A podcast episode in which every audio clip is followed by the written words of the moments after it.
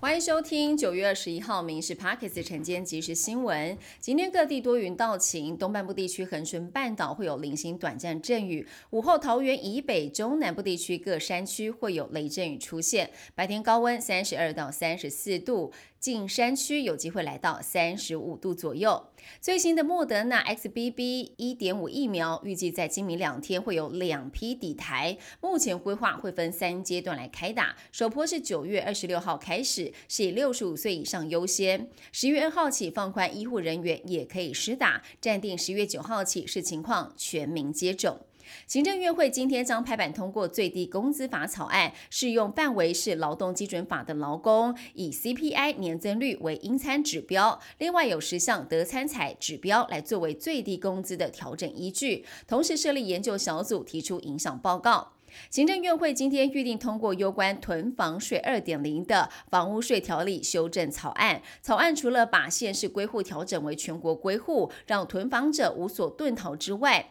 房屋税差别税率也调高到百分之二到四点八。修正草案将会列为立法院新会期优先法案，预计在明年七月一号起实施，后年五月申报房屋税时就可以适用了。十一月二十七号起，盘中零股试算行情资讯揭露的间隔从十秒缩短到五秒。券商表示，未来投资人的零股交易价格更贴近实际市场价，也可以掌握买卖的时机。但另一方面，因为时间缩短了，频率提高了，券商的资讯系统恐怕需要更大的承载量。台风影响加上开学的需求，跟九月上旬相比，台北市果菜批发市场的蔬菜涨幅是百分之十点二，尤其牛番茄两颗就要五十元。北农现在出手来启动了蔬菜平价措施，试出大约四十一公吨的平价蔬菜来对抗通膨。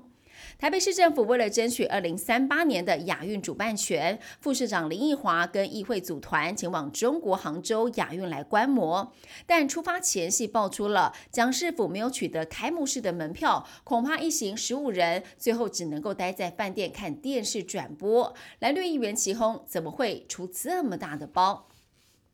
新北市瑞芳发生了虎头蜂攻击民众的事件，一团二十人的登山客在坑子内山区遭到了蜂群的攻击，十一人轻重伤，有两人送医抢救之后不幸死亡。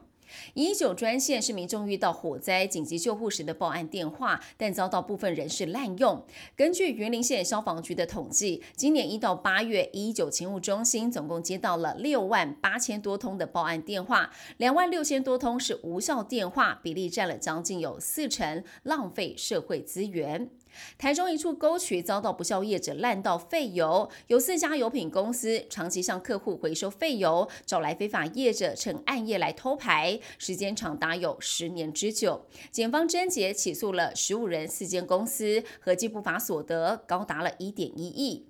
美国联准会如市场预期维持利率不变，但警告对抗通膨还有一段路要走，可能维持高利率更长的一段时间。美股主要指数收黑，道琼下跌了七十六点，收在三万四千四百四十点；标普五百下挫了四十一点，收在四千四百零二点；纳斯克跟费半也都跌了超过百分之一点五。以上新闻由民事新闻部制作，感谢您收听。更多新闻内容锁定下午五点半《民事 Parks 晚间即时新闻》。